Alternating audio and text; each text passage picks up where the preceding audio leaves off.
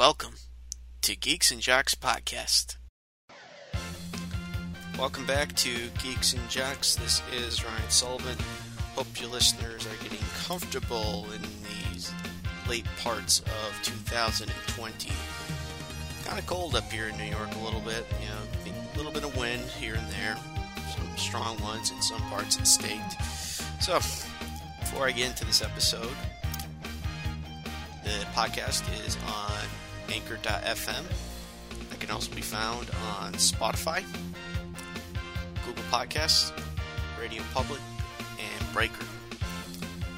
So, made it to episode 50. I mean, I, I knew at some point I would make it to 50 episodes. I didn't think I would make it this this far as far as you know getting to 50 episodes because when I first started recording a couple of years ago, uh,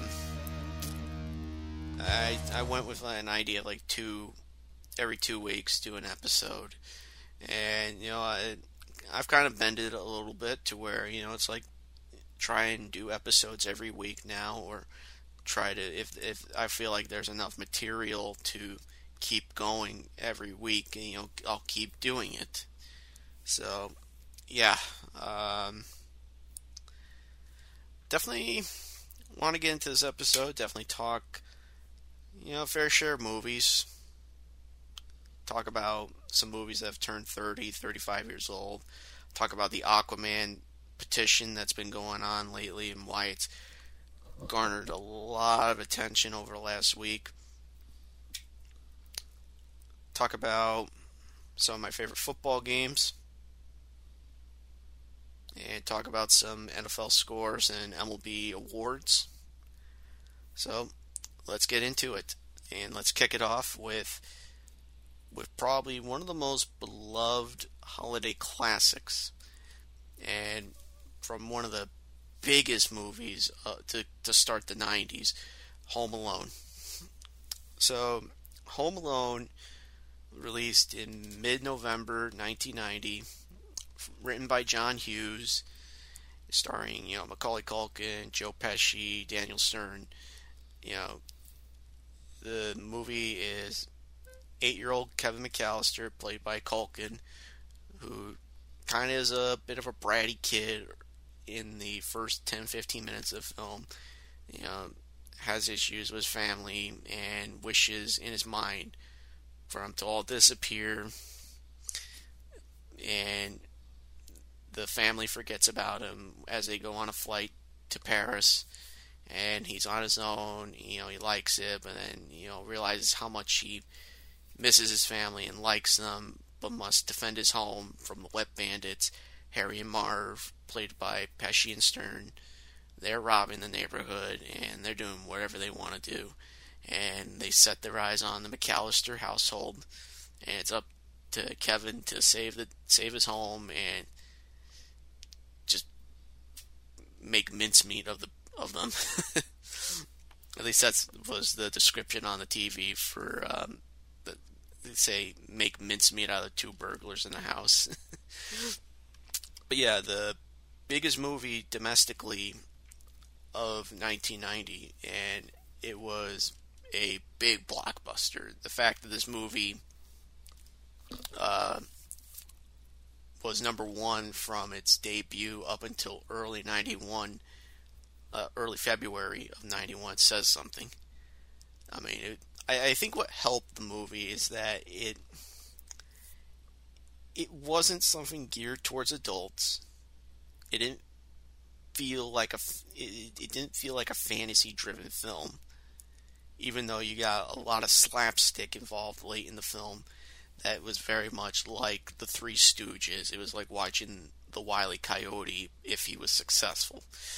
Um, it wasn't like a stupid film geared towards kids. I mean and stuff that adults could could like without feeling like they're going to get bored. And uh, kids that will definitely enjoy a lot of you know the idea of a kid being alone and maybe especially in the beginning of the film like enjoy the free fall of being being on their own and doing like eating whatever they can, watching whatever they want. And I mean that's why the tagline for the movie was a family comedy without the family.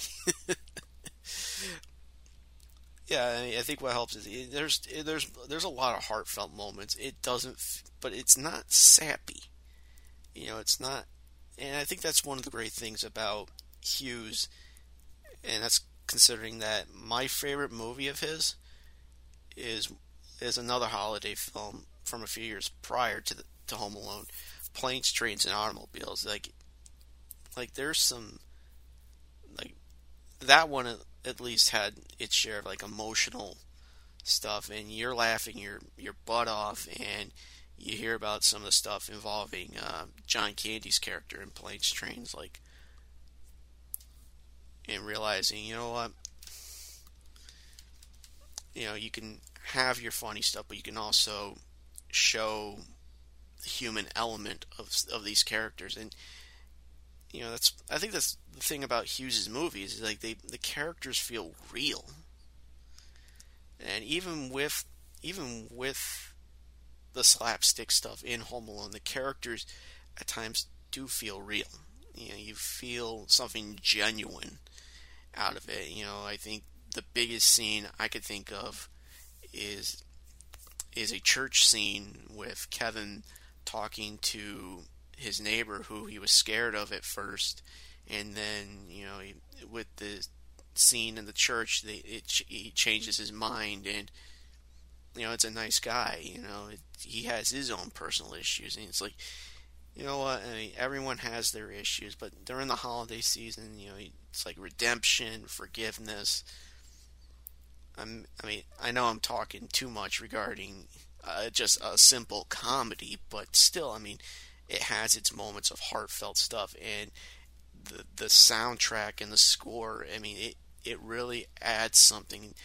You know, and that's something I think that is truly missed for movies now these days is the fact that you have you know, you have these old movies and you know just these scores and with what John Williams was able to do with the movie, you know, it it was whimsical. It was it it knew when to have its music ready for funny moments. It knew when to have the the emotional parts and of course the Christmas songs as well. I mean I mean the only time I ever really heard like Run Run Rudolph from Chuck Berry has been from that movie and like anytime you hear that song you're thinking the scene where all the McAllisters are running to the airport.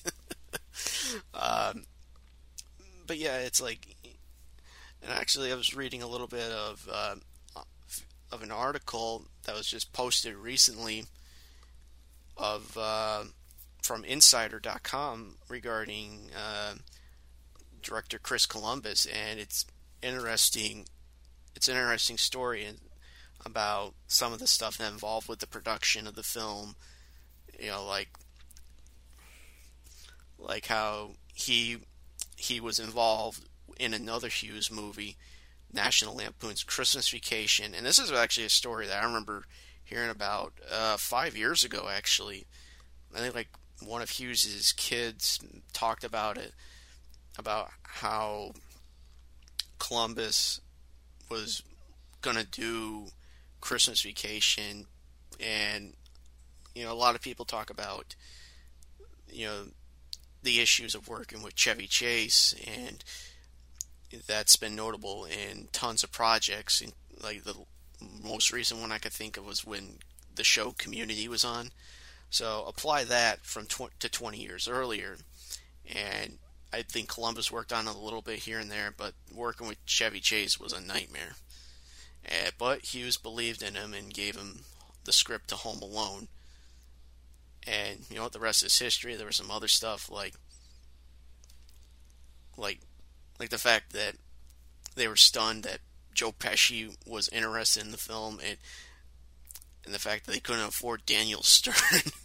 you would think Pesci would be the the harder guy to get considering his resume at the time, but not Stern. but you know what? I mean, it helped elevate their careers quite a bit. I mean, Pesci got to do other types of comedies, and that's not to say these got the Wet Bandits, had had had bad careers prior to doing this, doing the film. But you know what? I mean, you know, it showed that Pesci was capable of doing more than just R-rated films, and you know what? It gave Stern some great publicity, and you know, continued to do his share of comedies. It's a, there was like one or two other things. I like talking about like the second movie a little bit. I think just a tiny bit, and talking about the uh, one that's supposed to be getting made soon from uh, Disney Plus. And it was actually a good read, and obviously, like I said, the sequels. Uh, you have the second one, which I, you know, I think it's a good one. Uh, the third one, I would say hit or miss. I wouldn't say it's terrible, but I would think it's it's one of Hughes's weakest movies. I would say his worst is probably European National Lampoon's European Vacation. Although I think he quit on that movie, if I remember correctly. I don't think he had full involvement in that one. Um, there was the fourth one, which I don't think anyone was pleased with that, or anyone that that caught wind of it. You know, we're disappointed at the, the the direction that that movie went. I think it was supposed to come out in theaters, but then it became like a TV film. And then you have the fifth one, which was I think direct to video as well. And there's and the one that's supposed to be getting made is part of one of the things with uh, Disney trying to revive uh, uh, some projects that some franchises that Fox had when they bought Fox. And Columbus saying it's a waste of time and you know being like it was lightning in a bottle. And you know what? Columbus is right because you know some of these movies it's like it's like Ghostbusters for example. It's like it was lightning in a bottle. Like it was a movie that nobody expected to be that huge. I think the closest one that I could think of that, you know, I think it would do well, but I don't think anyone expected the numbers to be much higher. The closest thing I could think of is that is the Disney film Frozen. Like the Disney had been doing CGI films for a long time, and they were starting to get back to doing more of their own original uh, CGI films within like the last eight years at that time and they were starting to become well received and but they weren't making huge money. They were doing okay, but their budgets were like really expensive. And to compare that with Home Alone, I mean, Home Alone had they said like an eighteen million dollar budget, and some of the stuff, and and then that's pretty cheap altogether. And there was some stuff they couldn't do. I think they couldn't do something like the furnace being animated, and I think like the BB gun shot. They had like a BB gun shot that was that they had to animate for a brief second. I mean, I'm sure that was probably expensive to do, but regardless, um, but back to the Disney stuff uh, comparison, like those movies weren't making mega huge profits. Home Alone made, I think, like just domestically, you know, uh, over 15 times its original budget.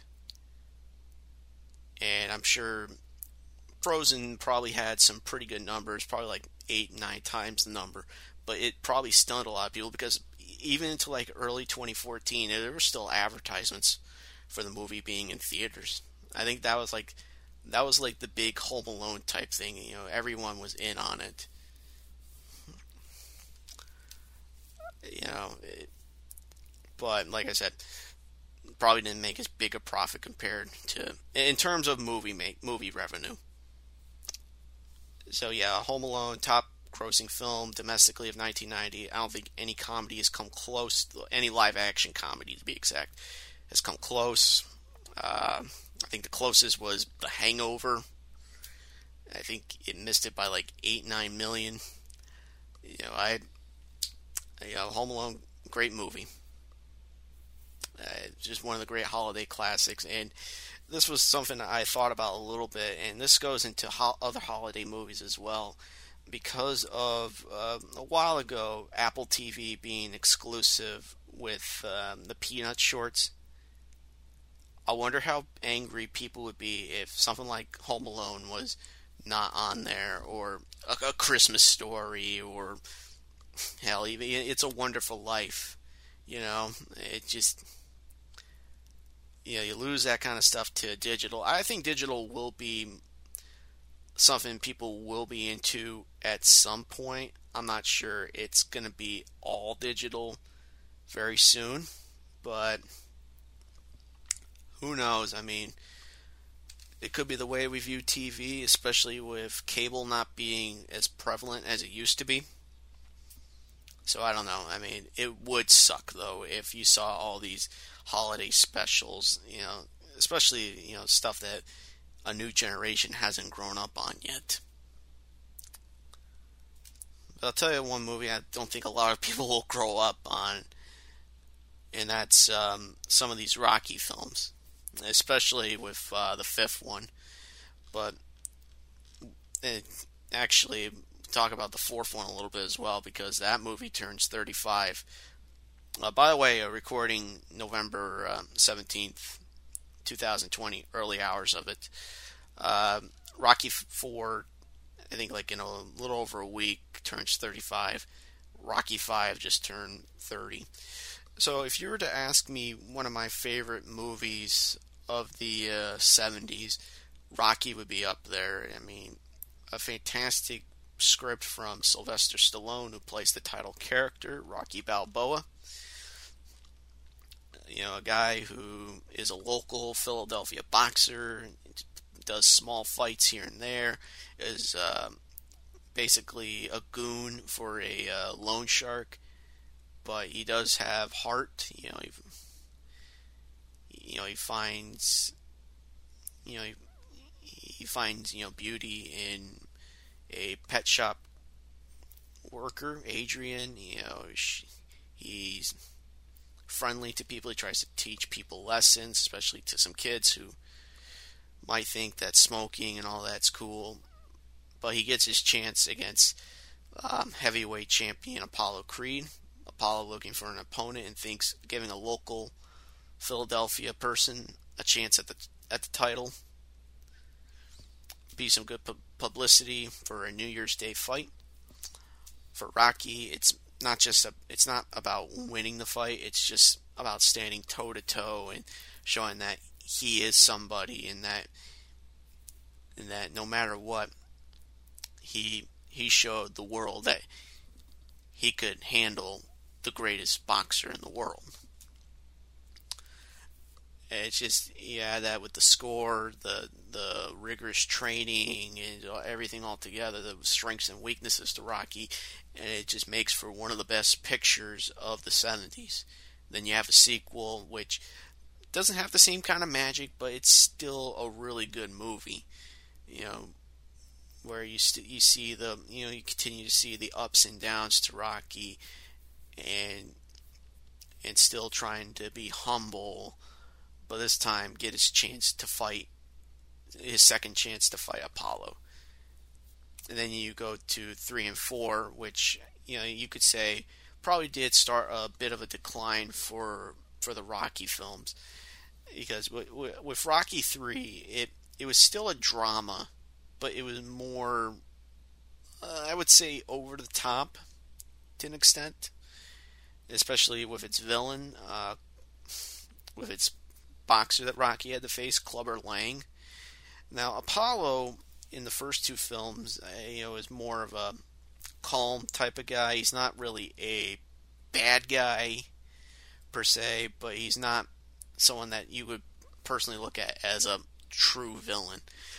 This was where it became kind of like a uh, like the 80s were filled with like cliched villains and all that, like ridiculous villains and I would say Clubber is one of them. He's like a big mouth guy, do whatever he can to protect his his title, and just the taunting and everything, all that.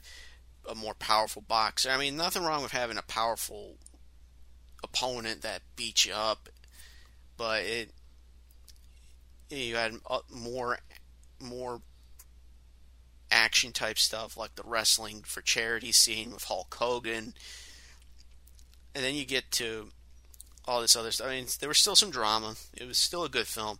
And by the way, I like three and four, but you can see the difference, and you it was much more noticeable in Rocky Four, which basically felt like a one-sided note. Which, if I'll bring up for, um, um, I'll get to in a minute or so, but basically, it's Rocky facing a Soviet-tested boxer, Ivan Drago, and he has one of the most devastating punches, and it can deliver quite a bit of damage that, in, if in real life, um, could probably kill someone. And that's the basis for Rocky wanting revenge after Apollo wants to do an exhibition fight. And he gets just get clobbered to death by by Drago to where he, he he loses his life. You know, with that with that kind of devastating power, and I think it kind of also parlays into I think one of the issues I think boxing had at that point, where you there were boxers that were still dying in the early 80s. You know, some question whether or not the 15 rounds would be a th- would still be a good thing or not. That's why it's down to 12. I think since what like the mid to late 80s, I think. And it and and Drago was kind of the opposite of uh, of Clubber.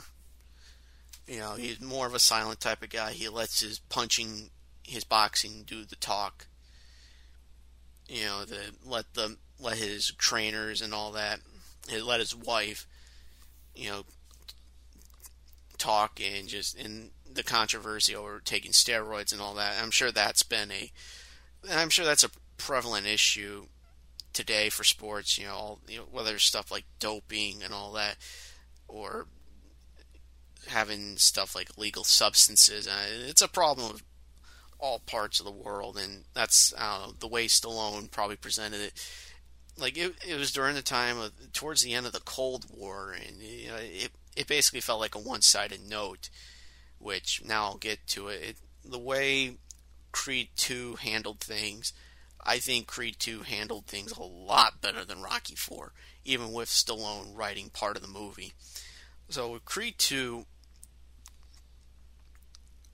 it was a movie I went into when I saw it opening day, the first screening of it, and my impression was going to be is it going to be like the first Creed because it Creed Creed felt like a drama. It felt like a real drama. And would it go that route or would it go the Rocky 4 route? And I'm glad it didn't go towards that route in being a cheesy type of film. It was it was very gritty. It was still dramatic, and it, they they gave substance to Ivan Drago. You know, who's looking for redemption himself following his loss to Rocky long ago. You know, he wants he wants his son Victor to just do whatever he can to get attention and get his chance at fighting everyone and fighting um, Adonis and I think that's probably what turned people off. It just lacked uh, Rocky Four. I'm talking about. It just lacked the charm of what of what the first two movies had, and it, it was different in in a decent way. But critics were not pleased with the film at all. It, it was getting to the point where it's like, eh, this is this is not the Rocky we know and love. And I mean, it, it's a product of the 80s. I don't know what else you can really say about it. That, I mean, I like it, but it's not high on my list of best Rocky films or best movies in the Rocky and Creed franchise.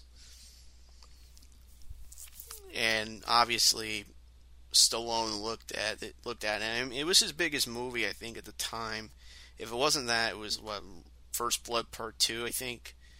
I mean, he had a pretty good 1985, but after that, he kind of fell off the wagon a little bit in terms of successful movies. Like I don't think Cobra was a hit. Um, Over the Top, I don't think did well. Rambo three underperformed, and that had a really expensive budget in '88. Like it, like it was at one point the most expensive film until later that summer. Roger Rabbit came out with like a like 70 million. I think Rambo 3 was like 65 million. But then you get to like Tango and Cash in 89 and then Rocky 5. And Rocky 5 I think if he went a different direct if he went with the different approach to his ideas, I think it would have been better loved, I think but I like the idea of going back to your roots a little bit. I think I think it's a good idea on paper. So basically the plot of the movie is that Rocky no longer has money due to issues, I think like financial issues from his accountant and he can't box anymore because of having brain damage, forcing to retire again that was like a reoccurring theme. It seemed like every movie he thought about retiring or was retired and he came back to box. But this time it's for real and it's just having issues with making ends meet with with his wife Adrian and his his son uh, Robert played by in that movie um, Stallone's real life son Sage.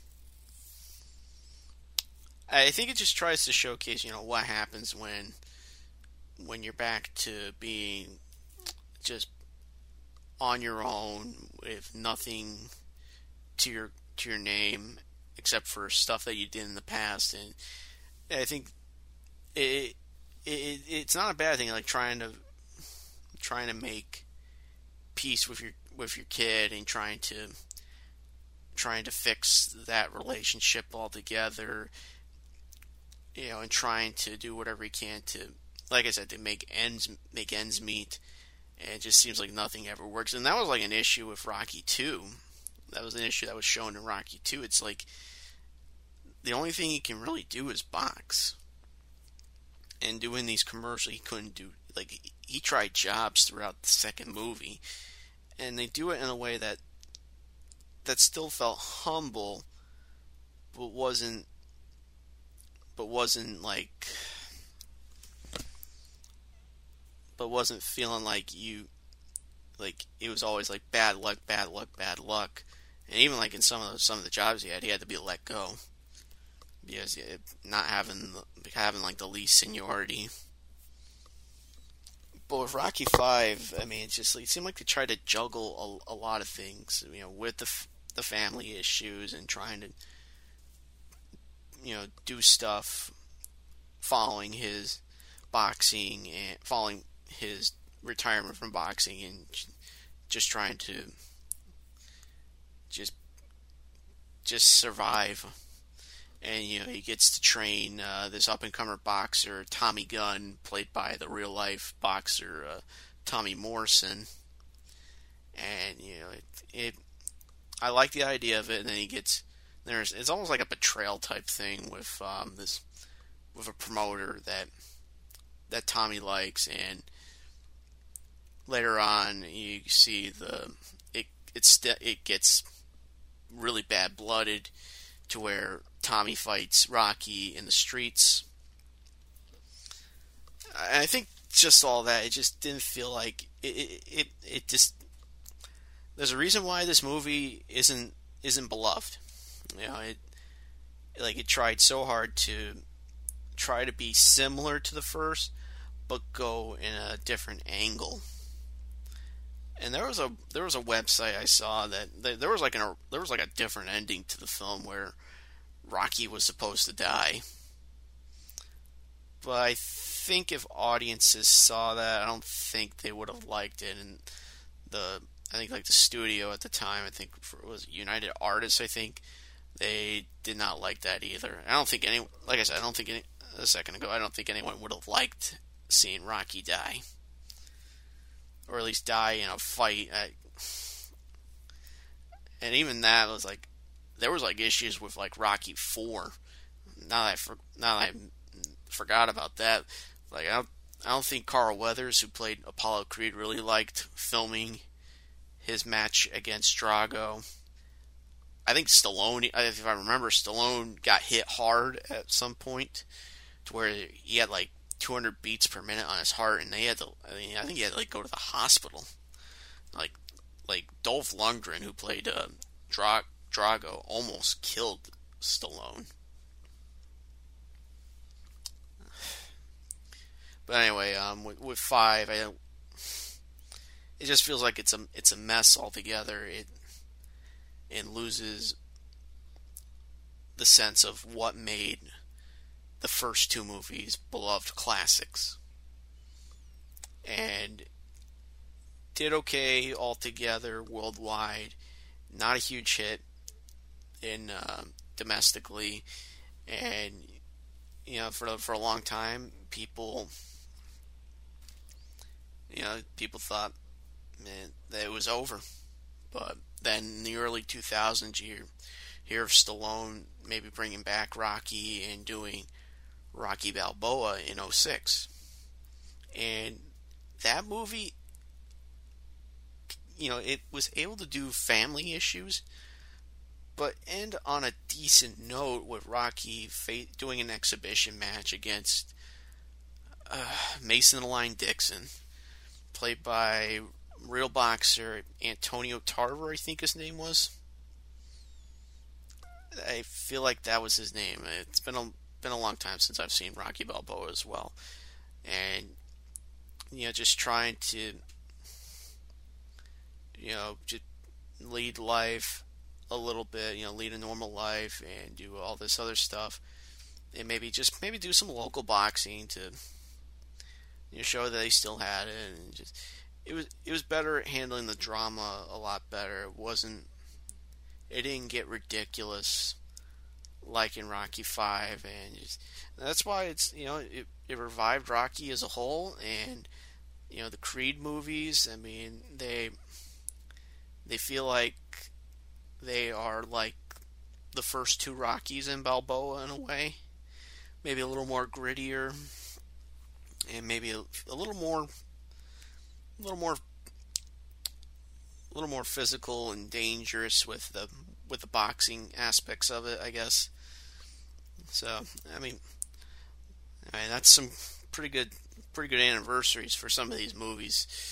You know, Home Alone and Rocky 4 and 5. I mean, you know, I always think the November December is like one of the best times to release a movie in theaters.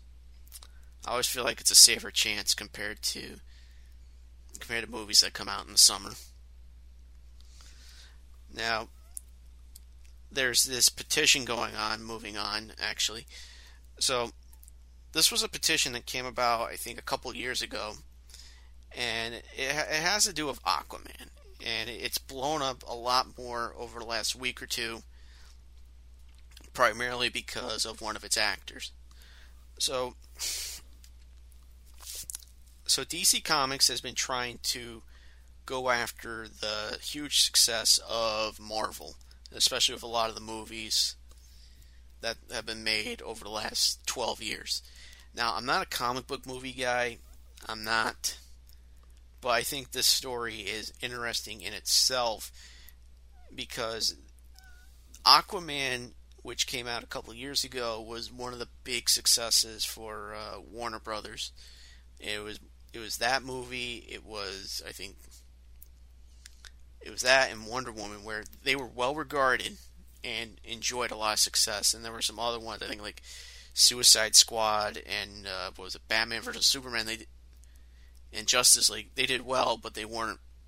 They were like panned, if I remember correctly. And you know, decent sized cast altogether, and the big focus is on the character Mera, played by Amber Heard. And this is a name that probably will sound familiar. Um, it's just, it's such a. I don't know how long it goes, but it's just. it, it, her issues with actor Johnny Depp, her ex-husband Johnny Depp. It just just seems like that was just a toxic relationship on both sides, and there's allegedly stuff about her physically abusing Depp and just verbally, and some stuff about like about like like punch him in the face. I think there was like audio recordings that were found with her talking about beating up Depp, and I wouldn't be surprised if Depp beat her up at some point too. Uh, recently, there was a UK newspaper, The Sun, I think it's called, and they put out an article um, about Depp being a wife beater. I wouldn't be surprised if he did.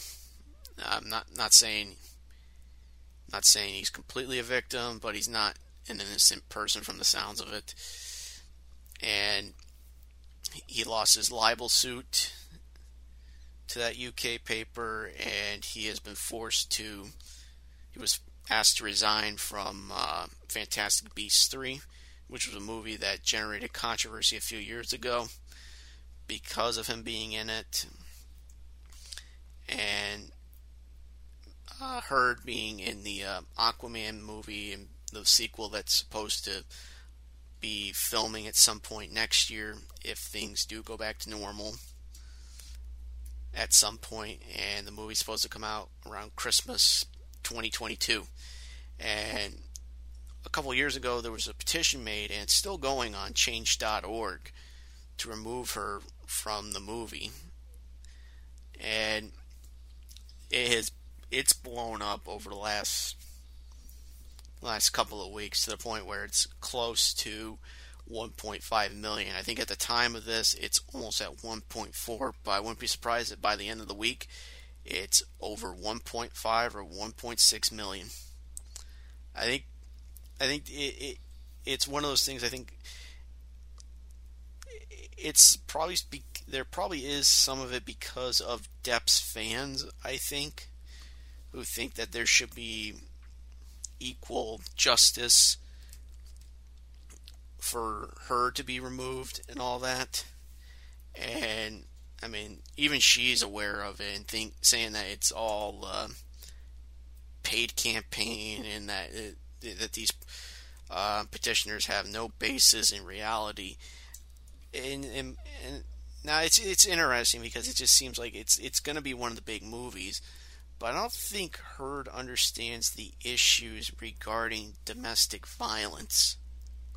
It's a serious issue, and this psycho bitch doesn't grasp that she could be held accounted for because if if her if the alleged stuff is true, and especially with that recording about punching him in the face. I mean, that's that's not a good image and unfortunately, she hides behind stuff like Me Too and all that, and she's able to manipulate stuff from the media to to make to make them sympathize for her and all that.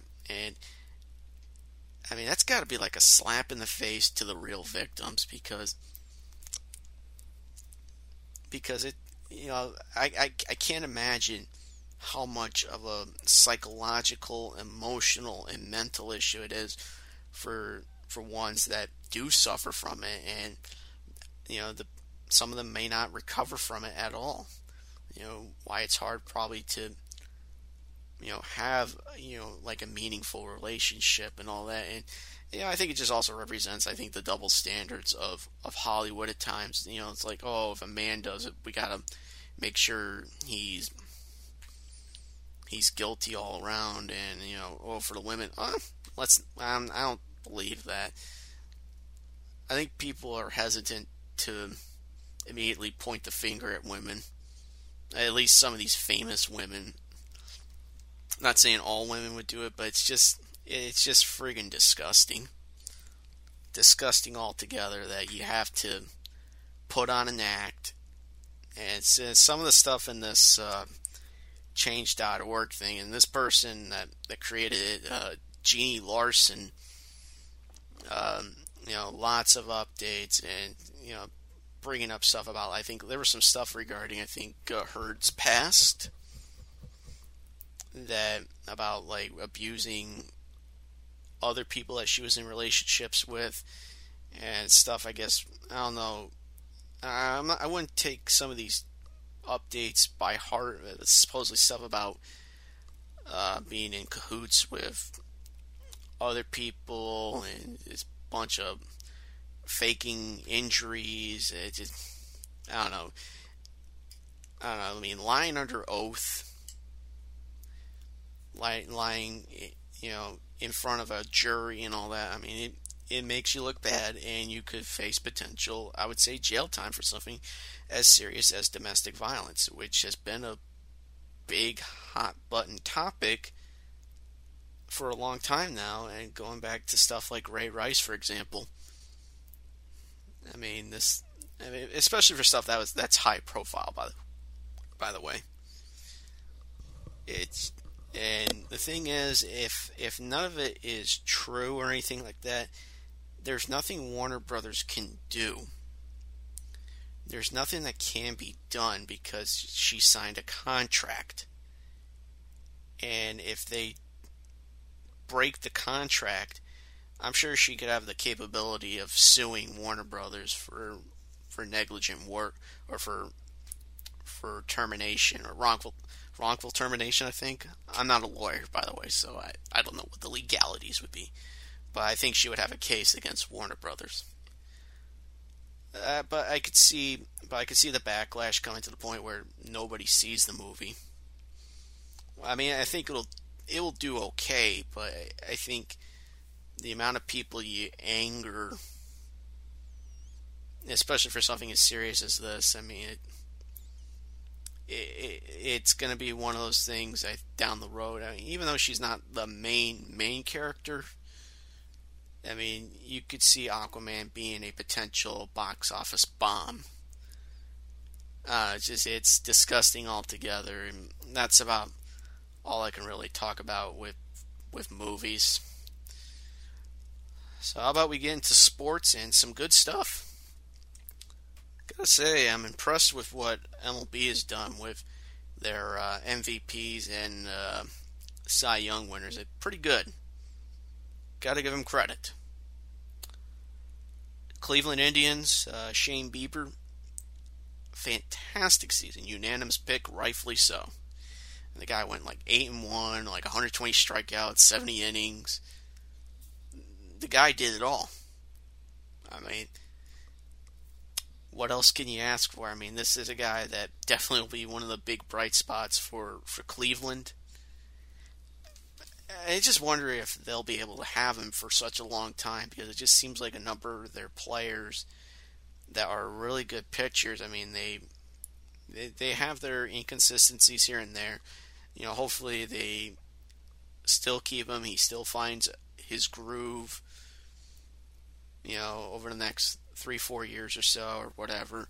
And you know what? They maybe they rebuild and they find a way to get back to the World Series for the first time since 2016. You hope they do. And then on the other side, Trevor Bauer. Now, I think what helps in his favor a little bit is the fact that he that he had a couple complete games and shutouts altogether. Uh, five and four, it's not the greatest record altogether. It could be better, but to pitch, I think it was like over 70 innings as well, 100 strikeouts and but the fact that actually I forgot about the ERA. So with uh, Bieber, Shane Bieber, he had um, what was it, one point one point six ERA, I believe, and I think um, what was it? Uh, Bauer had uh, seven three. I mean that's that's that's that's extremely good. You know, I'm sure the you know the question would have been on like if Jacob Degrom would have gotten his third uh, straight Cy Young, and you know it just. I mean, some of the numbers were a little comparable, but higher ERA probably didn't help, and just the fact that the Mets didn't look really sharp at all throughout the year. I mean, what can you do?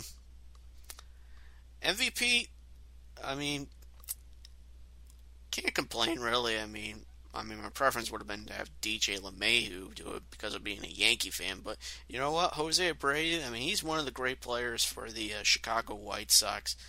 I mean, he had like 76 hits, which I think was the most during this 60 game season. 19 home runs. Uh, the guy, the guy did it all. I mean, the fact that Chicago also made it to their first uh, playoff appearance in 12 years says something. And actually, uh, for man, some of the stuff I keep forgetting with some of these guys. Bauer, Bauer had a really good game one in the Reds' uh, first playoff game against uh, Atlanta. But uh, yeah, hope back to Abreu. I mean, good stuff. I mean, worthy of the MVP. And Freddie Freeman in the NL for the Atlanta Braves. I mean, I mean, his story, I think, will be talked about for a long time. The fact that he was battling COVID 19, the fact that his temperature was 104.5 degrees, and you wonder if he would even play the season at all, or maybe opt out like a number of players. 340 average, I think it was, uh, 13 home runs, 51 RBIs, played all 60 games. I think the average is what really helped. Uh, what really helped him. So, you know, I, I think it was these were good picks, really good picks altogether. Where baseball goes in 2021, your guess is as good as mine. And there's actually some NBA talk going on right now with some of these players. Uh, I think the big one that's coming is uh, James Harden not wanting to be with the Houston Rockets rejecting a 50 I think it was like 50 plus million a year. I think it was like 2 years to play f- for Houston. And he's thinking about going to uh, Brooklyn. He wants to be traded to Brooklyn, reunite with Kevin Durant, who he was with his first 3-4 years when uh, Oklahoma was slowly becoming the hot team in fact, his last games were in that NBA Finals that Oklahoma had against uh, Miami. Uh, this just maybe this is the whole team dynamic or superstar stuff that might still be prevalent to some of these uh, to some of these uh, players. I mean, it. I mean, on paper it could be good, but it could have the potential to be a uh, disaster, quite frankly. But even that, it's like fifty million a year. Isn't that a little? Isn't that a little ridiculous, though? I mean, I think he's getting paid close to forty million. He's getting he's getting paid pretty good money altogether. And I wonder, I don't even know why. I, maybe it's just a way to lock him up for a couple more years. I guess, especially considering also that the NBA lost quite a bit of money, so salary caps are going to be pretty tight, I think, for the next year or two. I don't know, but wherever he goes, I mean, he's going he's going to go somewhere. Especially if you reject something of that big of an offer. Usually, some of these guys just take the money and and continue on. And yeah. So moving on to the uh, NFL. Definitely some interesting stuff this week, considering that you had Tennessee lose to the Indianapolis Colts. Colts showcasing how great of a defense they have, especially with that special teams play of uh, blocking a punt for a touchdown probably one of the best in the league, but definitely some issues I think will come to play with uh, with Philip Rivers altogether uh, if he can stay consistent. If that run game can be a good threat altogether with that Nyheim Hines guy, and if that rookie Jonathan Taylor uh, can work together, you know, it could be a dominant team. I mean, it's going to be tight. Whoever wins, I mean, right now it's you got at least two in the East capable of being in the playoffs. You got three in the North, but potentially to be playoff teams. Two in the uh, two in the South and two in the West. Buffalo, man, I don't know what you can really say. I mean, they didn't really run the ball that great and just gave up some big plays, especially with that hail mary that uh, Kyler Murray threw to uh, DeAndre Hopkins, which is just crazy to believe. I mean, Arizona is for real. I mean, they're running the ball really well right now with Kenyan Drake. Chase Edmonds is a good alternative at times. Hopkins is really shaped uh, Murray's second year, and, and Murray's been good at running the ball as well. I mean, this guy, if he keeps playing, I mean, all pro, I could see him being uh, the the big all pro player. MVP might be too early to judge, but he definitely could be an early candidate. I, I think he could be the early candidate. Uh, ben Roethlisberger, I think a little bit could be in that running. Mahomes, maybe Dalvin Cook a tiny bit. I don't know. Or heck, maybe what, like T.J. Watt you never know. Um, Buffalo losing that, I mean, that's a big blow, especially with um, especially with uh, Miami half a game behind them now in their big win against the uh, LA Chargers. I mean, they had a, they ran the ball really well. The two guys throwing touchdowns, defense, you know, showing up at the right time. I mean, they've won like five in a row, I think it's the first time in a long time the team's relevant. And that says something considering they've only made the playoffs twice since 2002. It was like 08, where I believe they won the, the division. And uh, was it 2016? They had like a 10 win season. And that was when I think Tannehill got hurt.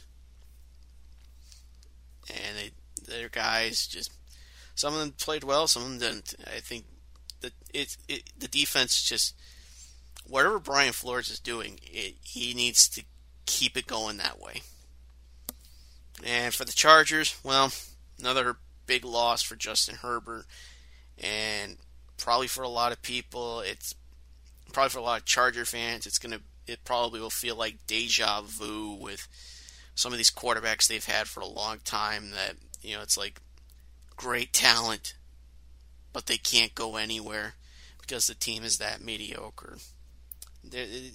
If their run game was just healthier, I feel like it would be a great potent offense.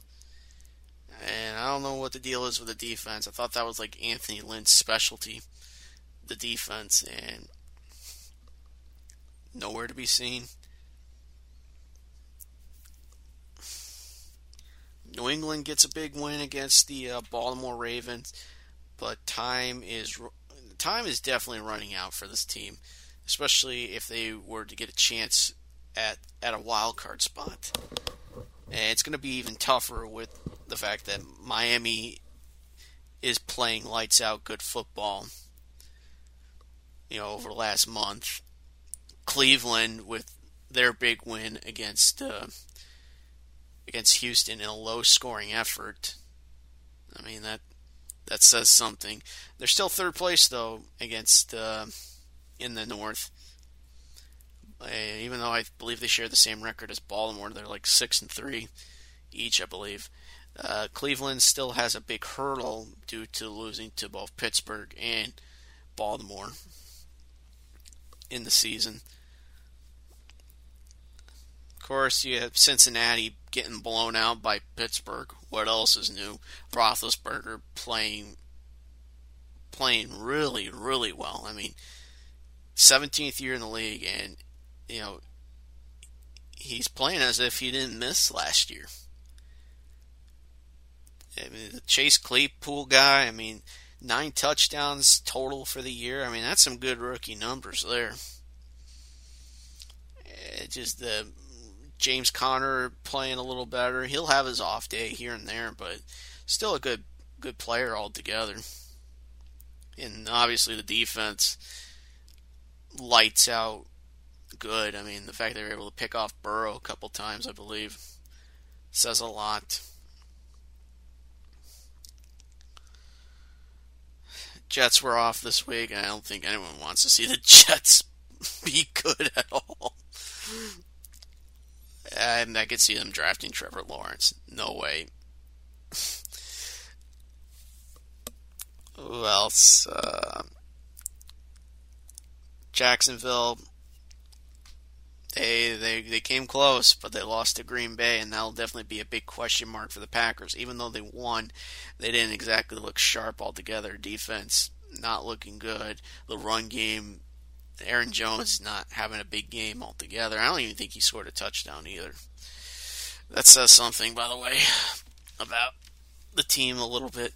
I mean, still, I mean, still a good team, but is it is I've said it is it the same type of team where it's like they do well to impress people, only to lose it in the playoffs.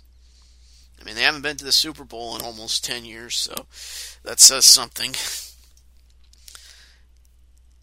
I mean, they're they're running the ball decently, and the defense, outside of the uh, 17 points in the second quarter, I think it was, played pretty well. How about the Raiders? The fact that they're actually in the hunt for a wild card spot. I mean, that says something. I mean, they they ran the ball really well with Josh Jacobs and Devontae Booker had a pretty good game altogether. Defense picking off Drew Lock three times. I mean, they're, I mean, you want to say this is a team that's going to go to the playoffs, but they're right around the same spot where they were last year, doing pretty well until the second half. Now, seven and nine is not a great record, but definitely an improvement over what where they were uh, in 2018. This should be a better team than what they were last year. Three times was the charm for Jon Gruden in 2000, where they made it as far as the uh, championship series, championship game against Baltimore, only to lose to them the eventual Super Bowl winning champion Ravens. But they still have a tough hill to climb. Like I said, I mean, I mean, you got some wild card contenders in Baltimore, Cleveland, Miami, and Tennessee. I mean, that, I mean that's that's pretty good altogether. Like, like I said, like nine teams out of sixteen, more than half. That's that's something to be amazed by. Now, if I'm Green Bay, I'm kind of being pleased that Chicago is losing and the uh, rest of the uh, NFC North is either 500 or just below it. So it gives them a little bit of an advantage. Now, what the heck is going on with Chicago? Just an ineffective offense I mean, that's been a problem for a long time for Chicago. You know, and just the passing is terrible, and the running game masks it quite a bit. Actually, there was no run game at all against Minnesota. No run game at all. Doesn't help that you don't have David Montgomery. No shocker. I think it was a concussion protocol. It just it, how? I thought this. I've said it a few times already in the last couple weeks. It's just the defense can only do so much. I mean, I hate to re- repeat that all the time, but what can the defense do? Nick Foles had like a really bad game. Like really, really bad. I mean, Kirk Cousins didn't exactly look sharp either, but couple touchdowns thrown to Adam Thielen, Dalvin Cook, a lot of touches, not many yards, but still reasonable, I would think. Uh, what was Minnesota? I think they're now four and five. I want to look at that. Four and five. So right now it's just a matter of who winds up being bottom tier trash in the North. Detroit, four and five. Big win against uh, Washington.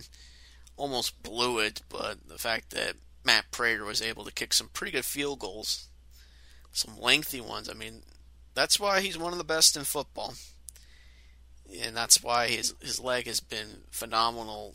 You know, whether it was with Denver or with Detroit the last was like six seven years now. D'Andre Swift had a pretty good game altogether. Stafford played well. What more can you ask for? Playing a little better compared to where they were last year. I think a healthy Stafford does make a difference, and just the running game clicking a little more now. And the, uh, the other receivers making their impact, including Marvin Jones. I think like Marvin Hall as well. Both of them had touchdowns.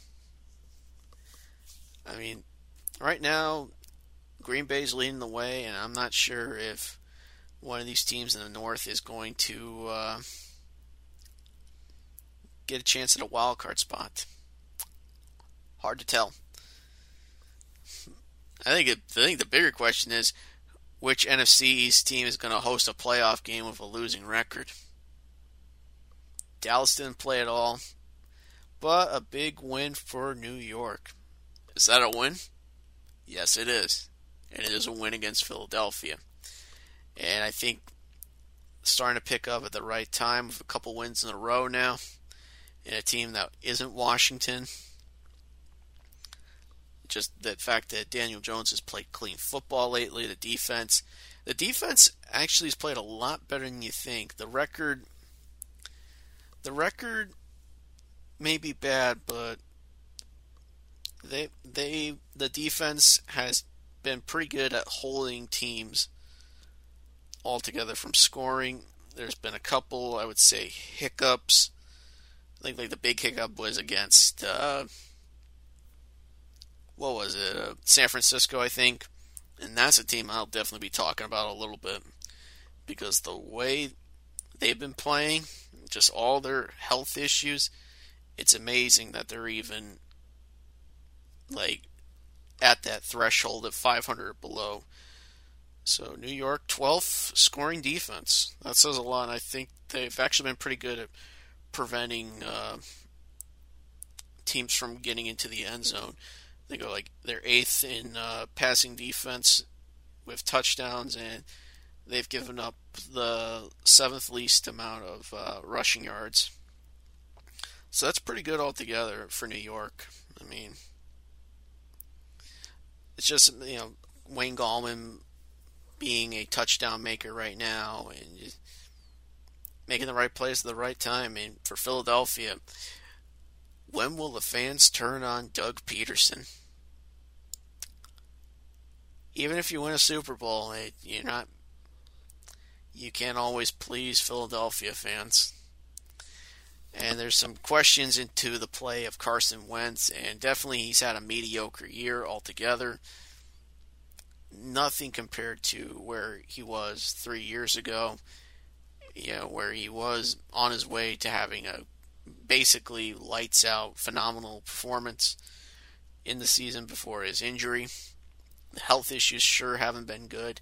And maybe just the fact they don't really have anybody at wide receiver or tight end. I mean, you don't have Zach Ertz.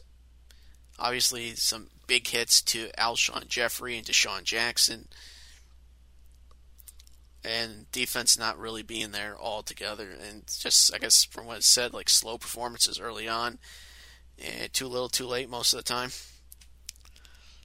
Just a question on who wins the, the division. That tie that they had against Cincinnati could make the difference. But depending on the strength of their schedule, I know New York has some pretty rough games. I know they, they face Cleveland and uh, they they face Seattle and Arizona. They're going to give up some big yards for sure, and they're definitely going to have a tough going against Baltimore. Stop being uh, stopping uh, Lamar Jackson. And honestly, he that team should be much better than than where they are with their loss to New England. They should be much better than this. I'll tell you a team that that should be much better than you. Uh, Carolina, it's like they come close to winning games and uh, lose to the Chiefs. Tight game, but maybe there's some flaws to uh,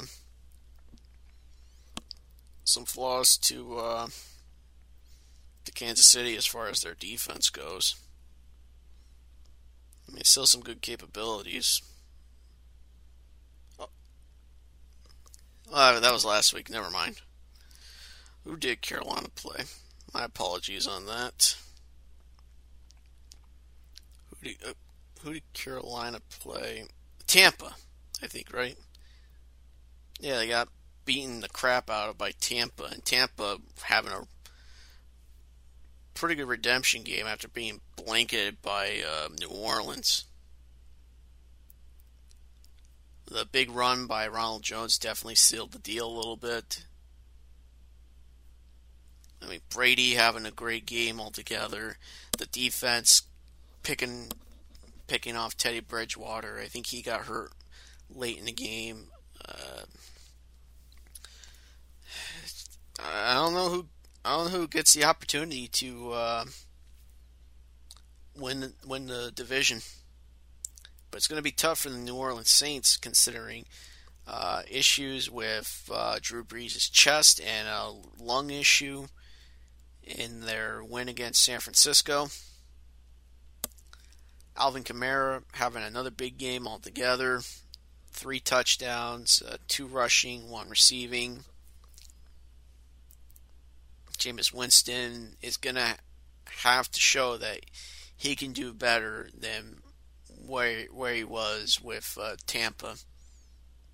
He has to actually show the Saints that there's a reason why they have him as a backup so that he can show that he's far from finished. Maybe a test as well to see if any team will sign him. But who knows?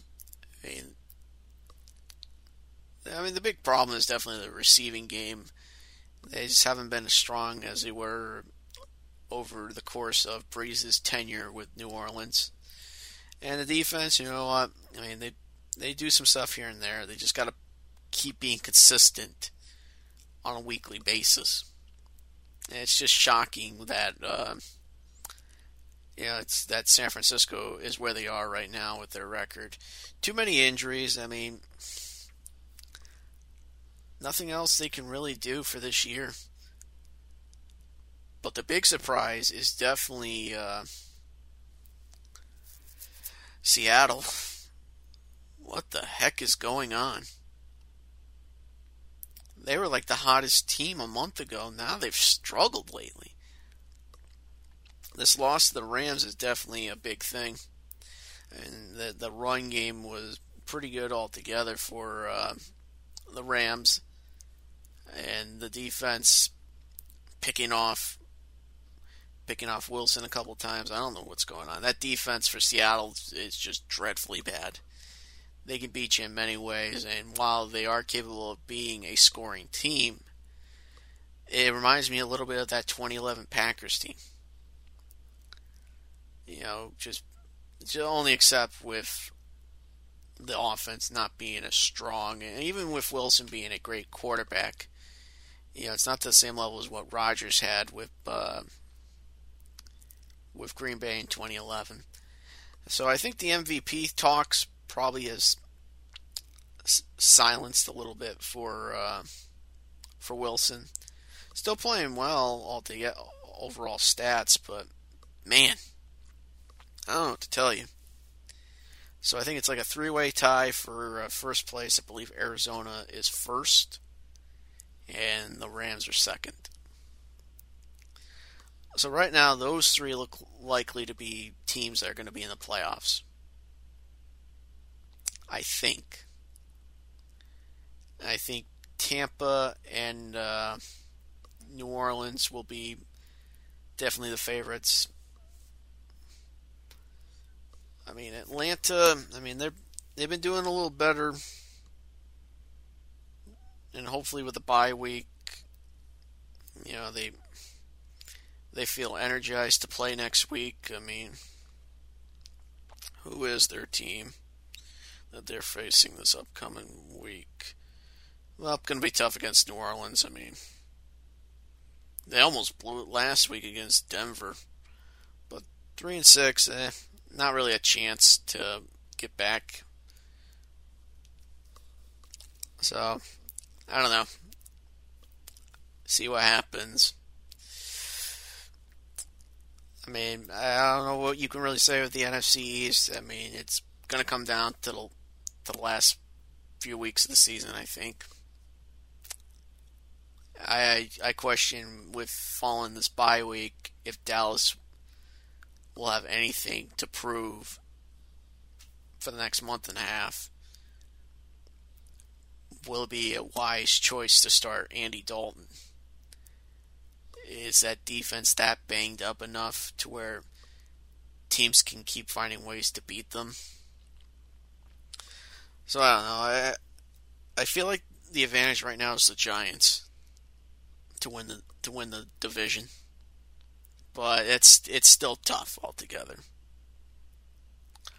Uh, Green Bay just seems like they'll be the favorite to win the division, so you can mark mark them down as a playoff team. New Orleans and Tampa, I mean, seems like Tampa could win the division, especially if the injuries are pretty severe for for Brees and he misses uh, some big time.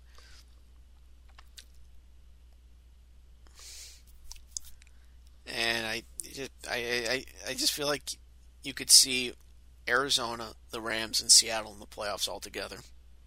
I could see it. I mean those big those big divisional games. I mean they come critical late in the season.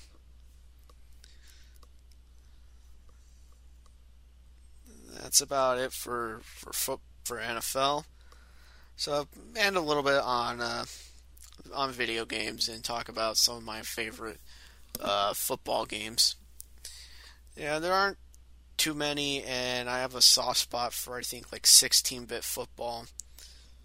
So I'll definitely talk about some of the games on like Sega Genesis and uh, PlayStation for some of my favorites. Uh, and I'll begin with uh, Joe Montana football. So only in the last 10 years I've played this game and I've greatly enjoyed it because it just it, it's fast paced. It you can do a lot of plays. You know, you do some trickery. You know, do some pitches to to run the ball, throw to throw some play action, pick some pick blitz plays. Everything is just it just felt really good altogether. Uh, probably my favorite football game is Madden 92 on Genesis, and it just feels like it it it plays really well. I like the fact that I can run the ball and have a lot of success with it. The passing feels really strong. and you can play defense and figure out the plays all together. Definitely a lot of fun to be had with it. With it, I like the playoff system. I like I like a lot of things about it. it just, especially with that ambulance that runs over players.